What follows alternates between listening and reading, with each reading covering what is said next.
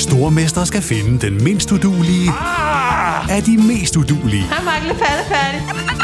Sammen to papkasser. Åh, oh, nej, Mark. Må jeg ikke ringe til min mor? Stormester. En chance til. Det er ikke på nogen måde behageligt.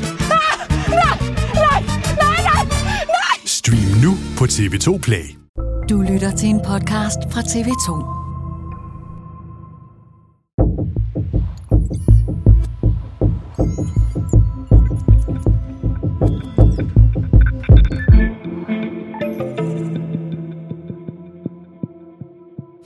Det er en hver kvindes værste mareridt at blive udsat for en voldtægt, og så den ultimative forbrydelse, at det ender i drab.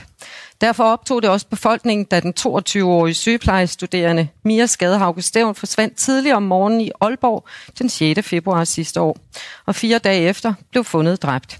I morgen der begynder retssagen mod den 37-årige mand, der er tiltalt for voldtægt, drab og usømmelig behandling af lig. Vi fire, vi sidder på en café lige rundt om hjørnet fra retten i Holbæk. Astrid Sønberg, retskorrespondent på TV2, som kommer til at sidde og liveblogge og opdatere på nyhederne. Øh, og det er i Aalborg, vi er i lige nu. Bettina Hal Engmark, tidligere anklager, nu forsvar, og Jens Møller, tidligere drabschef ved Københavns politi.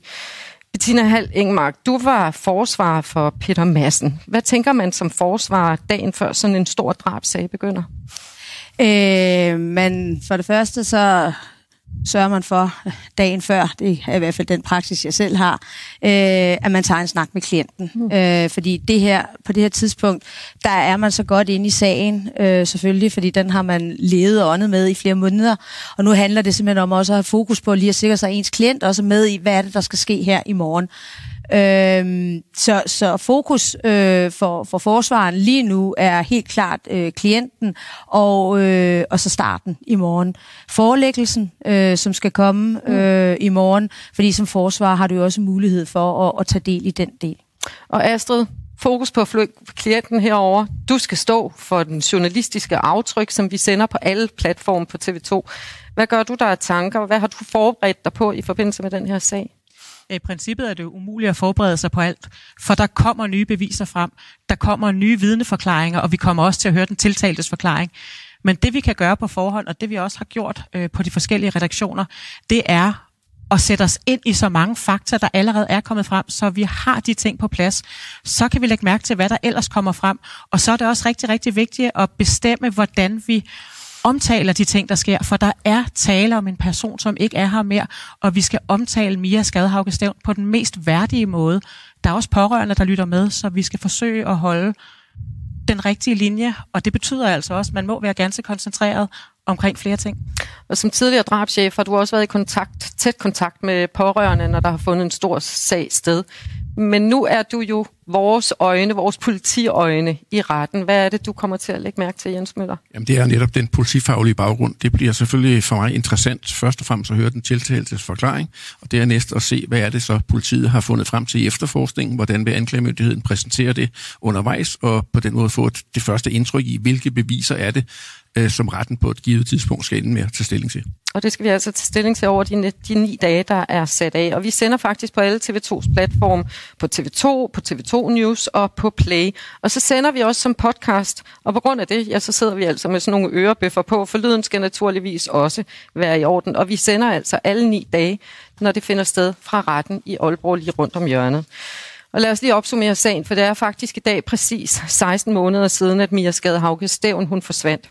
Vi ved, at den unge kvinde hun forlod en bar i Omfru Anegade lidt over 6 om morgenen søndag den 6. februar. Via overvågningskameraer så har politiet kunnet se, at hun kort efter, få minutter efter, steg ind i en mørk personbil ved et busstopsted få 100 meter fra baren. Tre dage efter blev to mænd anholdt og sigtet for drab. Politiet var massivt til stede på begge mænds adresser i Nordjylland for at efterforske sagen. Dagen efter den 10. februar blev to mænd, der er barndomskammerater, fremstillet i grundlovsforhør, sigtet for på ukendt vis at have dræbt den unge kvinde. Dommeren valgte at varetægtsfængsle den ene, den anden blev løsladt. Og senere samme aften, der indkaldte Nordjyllands politi til et pressemøde med en nedslående og voldsom melding. Det har ført til, at vi for kort tid siden i Dronning Lund Storskov har fundet dele af et menneske. Det er vores opfattelse, at der er tale om den savnede Mia Skadhauke Stævn. Det er en samlet vurdering af efterforskning og sporsikringen, der leder os til den konklusion. Vi er af den opfattelse, at Mia er blevet offer for en forbrydelse. Og fundet fandt altså sted i Dronning Lund Storskov, cirka 30 km nordøst for Aalborg. Og to dage efter blev fundet endelig identificeret. Det var den unge kvinde Mia Skadehauke Steven. Nu begynder retssagen så mod den 37-årige mand, der har siddet varetægtsfængslet siden. Der er ni retsdage i alt, og det begynder i morgen med afhøring af den tiltalte. Senere er der afhøring af en lang række vidner, blandt andet politividner og retsmediciner. Og så er der procedure i slutningen af juni, og til sidst en domsafsigelse den 29. juni. Lad os lige sætte scenen for i morgen. Det er jo et nævningeting, som skal behandle sagen tre dommer og seks nævninge. Først så kommer dommerne ind, og så rejser man sig, og så nævninge. Bettina, hvad betyder det her nævningeting? Jamen, øh, jamen det betyder, at, øh, at sagen jo har den karakter, den har. Den, har jo en, den er jo alvorlig. Øh, og det er jo de mest alvorlige sager, som bliver behandlet ved et nævningeting. Det er, når vi er helt oppe, hvor anklagemyndigheden har strafpåstanden på mm. mere end fire års fængsel, eller hvis man har påstanden om noget anbringelsesdomme. Mm. Øh, det er en, en, en situation, hvor, hvor den måde, man så også, øh, kan man sige, skal votere på, er lidt forskellig fra, hvis det er en almindelig domsmandssag. Det er jo sådan, at for at en person kan finde skyldig i ved et nævningeting, så skal der være fire nævninge, der øh, finder en skyldig, og to dommere. Så man kan sige, der, der, skal, der skal mange stemmer til for at, at få en domfældelse. Flertal i begge lejre. Og så skal de jo afgive deres nævningeløfter. Jeg ved ikke med dig, Astrid, men gennem de mange retssager, hvor jeg har siddet der, der er jo sådan noget nærmest andægtigt, når de står nævninge og skal afgive nævningeløftet på tro eller på ære som samvittighed. Hvad tænker du? Altså får du det også sådan, at man lige rejser sig lidt op? Ja, fordi det er jo ikke kun nævningen, der står op. Det er faktisk hele salen. Det er også dommerne. Og så afgiver nævningene efter tur nævningeløftet. Det lover jeg på ære og samvittighed. Altså at dømme efter egen overbevisning. Ikke påvirket af det, der foregår uden for retssalen, men på baggrund af det, der kommer frem. Det er et enormt vigtigt øh, embede. Det er personer, som vælger at deltage i vores retsstat. Så ja, det er altid øh, det, det, det er en særlig fornemmelse, når de står og lover at dømme på ære og samvittighed. Og nu fortalte jeg, at du var forsvarer. Og mange kan jo huske, at du var forsvar for Peter Madsen, der ja. var tiltalt for drabet på Kim Wall. Du har også en lang karriere som anklager ved flere forskellige politikredse. Så hvordan, hvordan forbereder man sig, når man står der foran nævninger, både som forsvar og anklager? Hvad lægger man mærke til? Øh, altså det første, som, som jeg lægger mærke til, øh, både da, da jeg var på den gamle side, han er sagt, og, og som forsvar, det, det er jo selvfølgelig sammensætningen af de personer, der kommer ind. Øh, det er, hvad, hvad, hvad er det for nogle, nogle type personer, der kommer ind? Øh, ikke fordi, at, at vi har som amerikanske til film, øh, vi har ikke øh, den her måde, at vi står og taler direkte til de enkelte nævninge. Sådan foregår det jo ikke i en dansk ret. Øh, men, men ikke desto mindre, så er det meget rart som som værende, når man er aktør i, i det her forløb, og, og have lige en lille finger på pulsen med, hvad er det for nogle mennesker, der sidder over i nævningen. Og hvad betyder det? Jamen det er, øh, er det personer, som, øh, som, som virker lydhøre? Er det nogen, der sidder og lytter? Er de er med opmærksom? Øh, har du øjenkontakt med dem? Er det, kigger de på en, når du, når du kommunikerer noget ud? Eller øh, er fokus et andet sted? Det er en af de ting, jeg i hvert fald lægger mærke til. Og Jens, som efterforsker i drabsager, så har man jo sluppet det hele. Man afleverer bevisførelsen til anklagemyndigheden. Anklagemyndigheden skærer sagen til, kommer med et anklageskrift. Så man har jo sluppet den, og selve retssagen, hovedforhandlingen, den finder sted. Hvad gør man så som politimand? Det er jo rigtigt, og i langt, langt, langt de fleste tilfælde, der er man som politimand videre. Man har allerede øh, haft den næste sag, og måske flere sager, inden øh, den store sag, man har arbejdet på tidligere, lige pludselig kommer i retten. Politifolk, de har jo sådan tre-fire øh, måder at være i retten på. Den ene, det er jo, når de kommer som vidner, så øh, må de jo ikke overvære noget af retssagen inden, så må de først komme ind, når de skal vidne om det, de har lavet af arbejde i sagen, hvis de skal det. Så er der også politifolk, der nogle gange møder som øh, støtte for anklager i sagen. Det kan være at afspille forskellige tekniske ting og sager i retten. Sidder klar med som, mapper som til at hjælper, give. ja, for, for anklageren. Det er der også øh, ofte en, en sagsbehandler, der har fuldt sagen hele vejen, der har øh, den rolle. Og så er der nogle gange nogen, der kommer, øh, fordi de har deltaget i store dele af efterforskningen og sidder simpelthen som helt almindelig tilskuer øh, og lytter på øh, retssagen, og hvad, så kan man jo blive en lille smule klogere på, hvad er det så, at der bliver lagt vægt på, både for anklager og forsvarsadvokat i sagen, og hvad er det senere hen, øh, retten lægger vægt på. Og så er der så også noget i forhold til pårørende nogle gange, når man er, er betjent, at man skal tage sig af de pårørende. Og det vender vi skal jeg lige indskyde, at netop det her med det her samarbejde, der foregår mellem politi og anklagemyndighed, også mens sagen den pågår i retten, det er i hvert fald noget, som anklageren, den mødende anklager også øh, har øh, stor, sætter stor værdi på, fordi det er politiet, der har fingrene fuldstændig nede. Så selvom man som, som anklager øh, har været helt nede og er helt nede i sagens materie, så er det jo politifolkene, som har arbejdet med den og som har jorden under neglene, så at sige, der kan, øh, der kan noget mere øh, i forhold til, hvad det er for nogle oplysninger, der ligger i sagsakterne. Så det er et samspil, der foregår. Det er et samarbejde, der foregår mellem politi og anklagemyndighed, og når nævn, også i retten. Når nævningeløftet så er afgivet, så kigger dommer på den tiltalte, spørger til fødselsdato og navn, og så går forelæggelsen i gang for anklageren. Hvad, hvor vigtig er en forelæggelse for en anklager? Forelæggelsen er jo det første redskab, anklagemyndigheden kan ligesom hive op af hatten med at fortælle, hvor skal skabet stå. Det er ligesom, man skitserer sagen op. Man, man kommer ind med, hvad er det for nogle temaer, man skal ind på i sagen her? Hvad er det for nogle beviser, man kan forvente at få at, få, at, få at se? Og hvad er det øh, for nogle vidneforklaringer og med videre, som kommer frem her?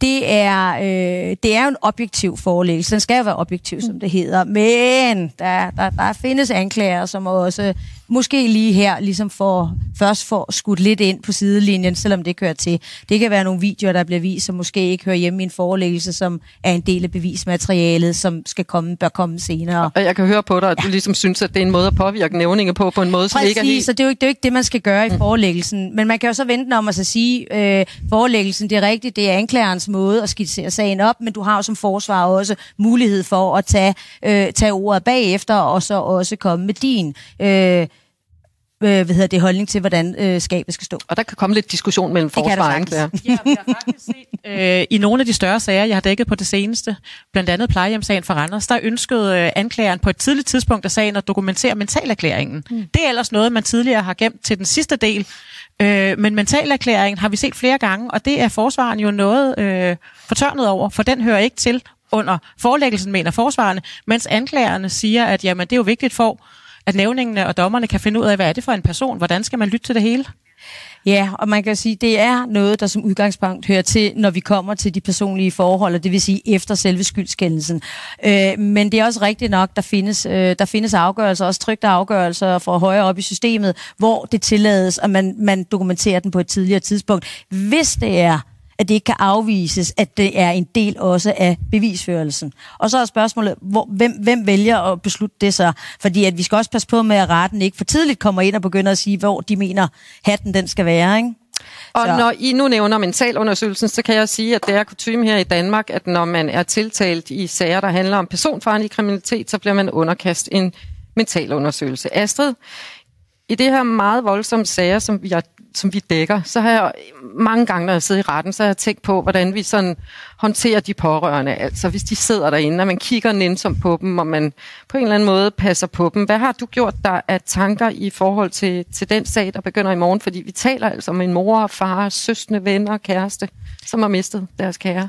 Jamen det er jo en utrolig svær balance, fordi i nogle sager, der er de pårørende kede af, at det hele handler om gerningsmanden eller den formodede gerningsmand, om den person, der bliver fremstillet. Hvad med deres kære, som ikke er her mere? Hvorfor skal vi ikke høre om vedkommende? Men på den anden side, så er det jo sådan set en retssag, øh, der handler om, at nogen måske skal dømmes. Der er også nogle pårørende, som rigtig, rigtig gerne vil være i fred, for det hele er meget voldsomt, og de har ikke lyst til, at pressen kommer hen og ringer på og stiller spørgsmål. Jeg plejer at gøre det, jeg sådan prøver at vente, og så lige se, hvad det er for mennesker, der møder op, og hvad de udstråler. For nogle gange så er det meget, meget nemt at mærke, at man skal bare holde sig væk og ikke forstyrre dem i den sorg, som de tydeligvis er i, naturligvis. Andre gange, der kan man henvende sig og spørge, om der er noget, der er vigtigt mm. øh, for dem at få frem. For det kan sagtens være en detalje, som jeg sagtens kan indarbejde i det, jeg fortæller og beskriver øh, fra sagen, som betyder enormt meget for dem, øh, bliver fortalt til, til offentligheden, til Danmark, til dem, der følger med. Andre gange, så, øh, så vil de bare helst være i fred. Det er meget forskelligt. Hvad gjorde du, Jens? Der er jo ikke nogen, der... De fleste kan huske, hvordan du mødte op med Kim Valls øh, forældre. øh, da Bettina var forsvarsadvokat for gerningsmanden. Altså, det var jo det var meget atypisk at se en drabschef komme ind med, med forældrene til den dræbte kvinde. Hvad gjorde du der tanker forud, eller hvordan håndterede I det sammen? Og det var måske i virkeligheden, som du siger, atypisk og måske også forkert, men situationen var bare sådan, at jeg fra den første weekend selv øh, var på arbejde og havde kontakten til dem i den allerførste weekend, og så valgte jeg at beholde den hele vejen igennem. Normalt er det jo sådan, så at politiet tildeler en eller to efterforskere til at være kontaktpersoner til familien hele vejen igennem, og det er så også dem, der kan øh, støtte op om familien, hvis de har et ønske om det i forhold til retten eller andet. Men man skal huske, der findes også bistandsadvokater i de her alvorlige sager, der har de pårørende jo en bistandsadvokat, og der, der aftaler man lidt, kan man sige, det er bistandsadvokatens opgave at gøre familien klar på, hvad det er, der skal ske i retten, men det gør vi selvfølgelig også i politiet, hvis, familien, ja, hvis man har en god dialog med familien, så forbereder man dem jo på det, men det kan altså ske begge veje. Sådan mere den der serviceydelse med at være der fysisk osv., det er jo nok ofte politiet, der vil, vil gøre det, hvis der er et, et behov for det. Men nu, de har begge muligheder. Og nu sidder I her det var dig, der efterforskede sagen. Det var dig, der stod ved siden af Kim Walls forældre. Du var forsvarer for gerningsmanden og fik i den grad skrald for det ind imellem af folk, som stillede spørgsmål. Nu sidder I over for hinanden. Der var måske mange, der ville tænke, hvordan kan det lade sig gøre? I burde have hinanden, men sådan er det jo ikke rigtigt. Nej, det er jo professionelt. Øh, altså, vi, det er vi jo begge to. Vi er jo begge to professionelle i det, vi laver. Ikke? Det er et stykke arbejde, vi udfører, ikke? Og, og som vi udfører på den bedst mulige måde hver især. Øh, hvad hedder det? Og, og så er det jo sådan, at man kan sige, at som, som, som forsvar i sådan en sag, selvfølgelig er der noget kontakt, øh, mens efterforskningen pågår med, med, med drabschefen, eller den efterforsker, der nu har sagen. Men det er jo ikke, fordi man har øh, specielt meget kontakt som sådan. Men, men, øh, men som forsvar, der hører du jo selvfølgelig, øh, og det skal man også som forsvar høre, øh, hvis der kommer noget nyt afgørende frem, som for eksempel, hvis man fra, øh, fra politiets side har tænkt sig at gå ud i pressen med det her, så, så skal man jo lige fortælle til forsvaren. Det første, så forsvaren ikke hører det i pressen. Men Jens Bøller, når Bettina Hall Engmark siger sådan, at du har siddet og kigget på hende, hvor hun forsvarede en mand, som du havde efterforsket, kunne man så være helt objektiv, eller kunne du godt sidde nogle gange og tænke, ah, Nej, altså det er jo et professionelt stykke arbejde, og det er jo netop et udtryk for det fantastiske retssystem, vi har i Danmark. Øh, og, og sådan skal det jo være, at øh, selv en, en, alle, der er sigtet og til, ender med at være tiltalt i en sag, har jo selvfølgelig krav på et godt forsvar. Og, og sådan er det, og der er jo intet personligt i det. Man kan godt nogle gange, når man læser en artikel eller et eller andet i forbindelse med retssag, sige, ja, ja, ja. Men omvendt, så ved man jo godt, at det skal de forskellige forsvarsadvokater nogle gange slå på forskellige ting i sagen. Man skal også huske på, undervejs øh, i, i et efterforskningsforløb, så efter efterforsker politiet jo i virkeligheden både for anklagemyndigheden og for forsvaret. Det er jo sådan, altså vi har jo ikke mm. privatdetektiver i det danske system, så hvis uh, Bettina Hal, Hal Ingmark som forsvarsadvokat ønsker noget gjort, jamen så gør man det jo selvfølgelig i, uh, i uh, de forskellige sager, uh, og, uh, og det gør man jo i langt, langt, langt de fleste sager uden at kny. Så en gang imellem kan der komme sådan en diskussion, er det for at uh, øh, trænere sagen, udskyde den unødigt eller andet, men i langt, langt, langt de fleste tilfælde er det fuldstændig problemfrit, at selvfølgelig øh, laver man de efterforskningsskridt, som, øh, som forsvaret også beder Så ikke kun politi, politi og anklagemyndighed, de skal jo være objektive, det hedder sig jo, og det hedder det jo også, at de skal være det i deres efterforskning. Men når det så er sagt, så er det selvfølgelig klart, at hvis politiet først har sat sine øjne på, nu har vi den skyldige gerningsmand, så, så er det jo der, deres, bevis for, deres yderligere efterforskning går hen i, det er at skaffe flere beviser på at vise den retning. Og der er det jo så, du på den den anden side, der har du jo så den her øh, gerningsmand, den her person, som politiet mener er gerningsmanden, og den person står ligesom alene og har ikke et kæmpe netværk bag sig.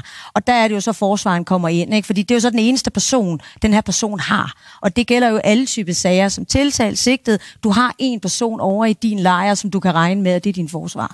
Og, og nu det er nævner, det fornemmeste arbejde. Og nu nævner du gerningsmænd, for den første, der skal afhøres i morgen, det er den tiltalte 37-årige. Det foregår over to dage, først anklageren og så senere forsvaren. Og hans forsvar, Mette Grits Stage, sagde i marts, således da anklageskriftet blev offentliggjort.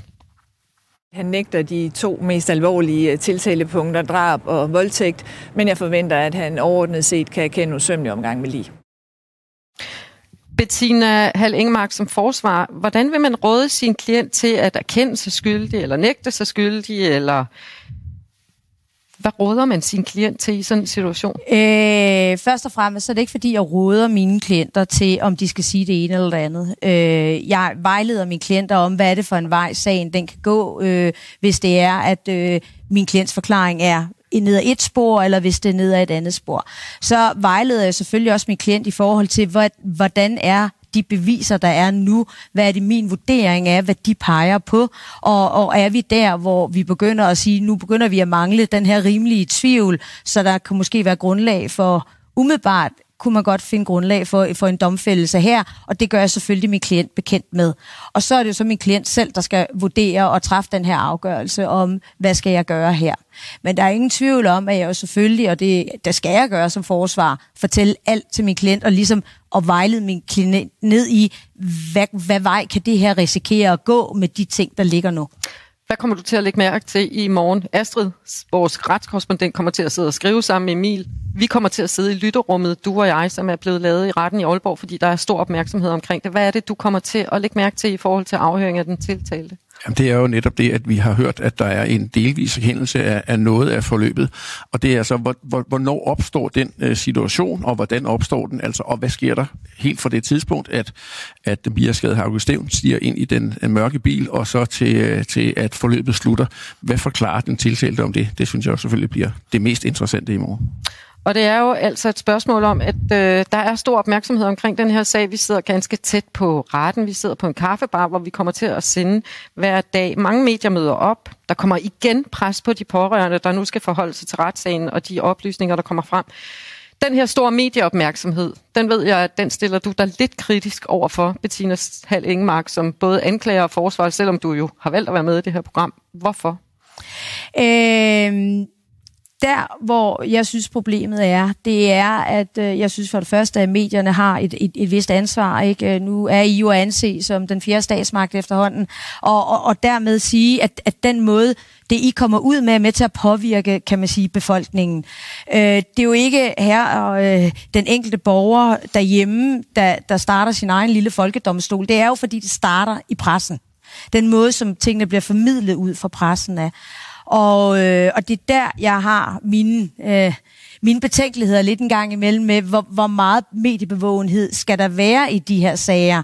Fordi netop også, som vi startede med at sige, det, her, det er en nævningesag. Vi har nævninger i nogle andre sager, så er det domsmænd. Og, og, og de ser jo også nyheder, og de følger jo også med i viser og så videre. Og, øh, og så er det jo så, at man jo kan jo så sige, jamen så som forsvar, kan man så bare vende sig og så sige, så kan du lade være med at sige noget, eller du kan ja, lade være det med at udtale dig. det opfølgende spørgsmål jamen, det er her. jo ikke, det er ikke engang løgn. Selvfølgelig kan man at sige du det. stod der jo. Men du det stod gjorde, der jo, Christina, fordi... det gjorde jeg, fordi at det gjorde anklagemyndigheden. Og når anklagemyndigheden går ud og siger noget, når øh, politiet går ud og siger noget, så er jeg også nødt til at repræsentere min klient, så frem det er noget, han er indforstået med, og nogle gange kan det også være et ønske fra klienten. Men hvis jeg har en klient, som har den holdning, nej, jeg ønsker ikke, at den her sag på nogen måder, vi skal deltage i noget med pressen, så gør jeg det ikke. Men under ubådssagen, der sagde anklageren noget på første dag, og så var der en meget lang periode, hvor vi ikke hørte noget. Men du var faktisk fremme og tale med pressen mere eller mindre hver morgen, øh, i en grad sådan, så der faktisk var nogen, som mente, at øh, det var jo nærmest en uskyldig mand, og han ville blive frifundet. Ja, hvilke tanker gjorde du der om det? Øh, jeg, det er korrekt, at jeg udtalte mig, når jeg er blevet stoppet op på vej ind i retssalen, for ellers så kunne jeg ikke få lov at komme ind i retssalen, hvis jeg ikke svarede på et spørgsmål eller to. Så det lå ligesom i det. Inden der går sådan noget juridisk diskussion i det her, så lad mig lige høre fra jer begge her til sidst. Hvorfor er det vigtigt, at vi dækker den her sag? Det er en drabsag, det er en kvinde, det er et fjerndrab. Det er altid svært at... Astrid, først. Det er, det er en sag, hvor politiet... Jeg har lige været inde og nærlæse alle de gamle pressemeddelelser, og der er rigtig mange. Politiet gik i meget høj grad ud og bad befolkningen om hjælp. Videoer, billeder, observationer, hvem vidste noget. Så befolkningen var i meget høj grad involveret i forsøget på at finde Mia Skadhauke af live, i live. Det lykkedes så ikke. Så nu har vi en sag, hvor rigtig mange har været optaget af den. Rigtig mange frygter øh, en situation som det, der skete for Mia Skadhauke vi skal vise, hvordan en person bliver dømt eller frifundet på baggrund af de beviser, der er. Jens Møller? Jamen, jeg tror, det er rigtigt, som Astrid siger, at politiet har også en, en, en medvirkende årsag i, at øh, nogle af sagerne bliver meget, meget, meget kraftigt eksponeret, og det er jo netop, når man går ud og beder så massivt om hjælp. Der er jo ikke noget alternativ til det, det skal man jo gøre, men det har så bare den konsekvens, der er rigtig, rigtig mange, der fra en start følger den her sag. Derudover der er også sådan en historie, der siger, at langt de fleste alvorlige overgreb øh, øh, og i særdeleshed drabsager mod unge piger, de bliver også følt øh, ganske massivt.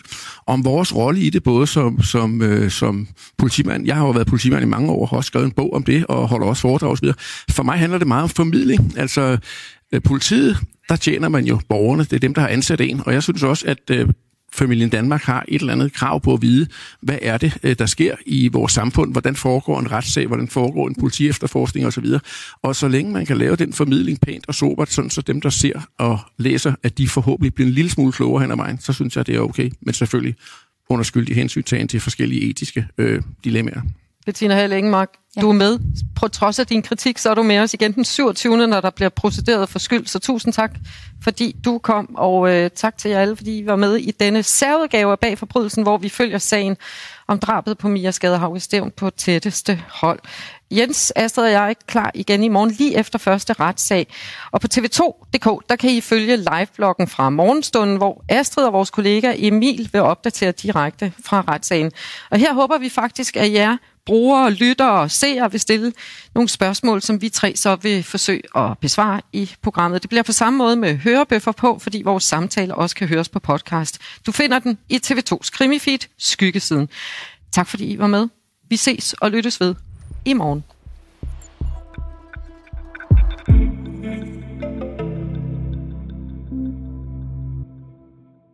Du har lyttet til en podcast fra TV2.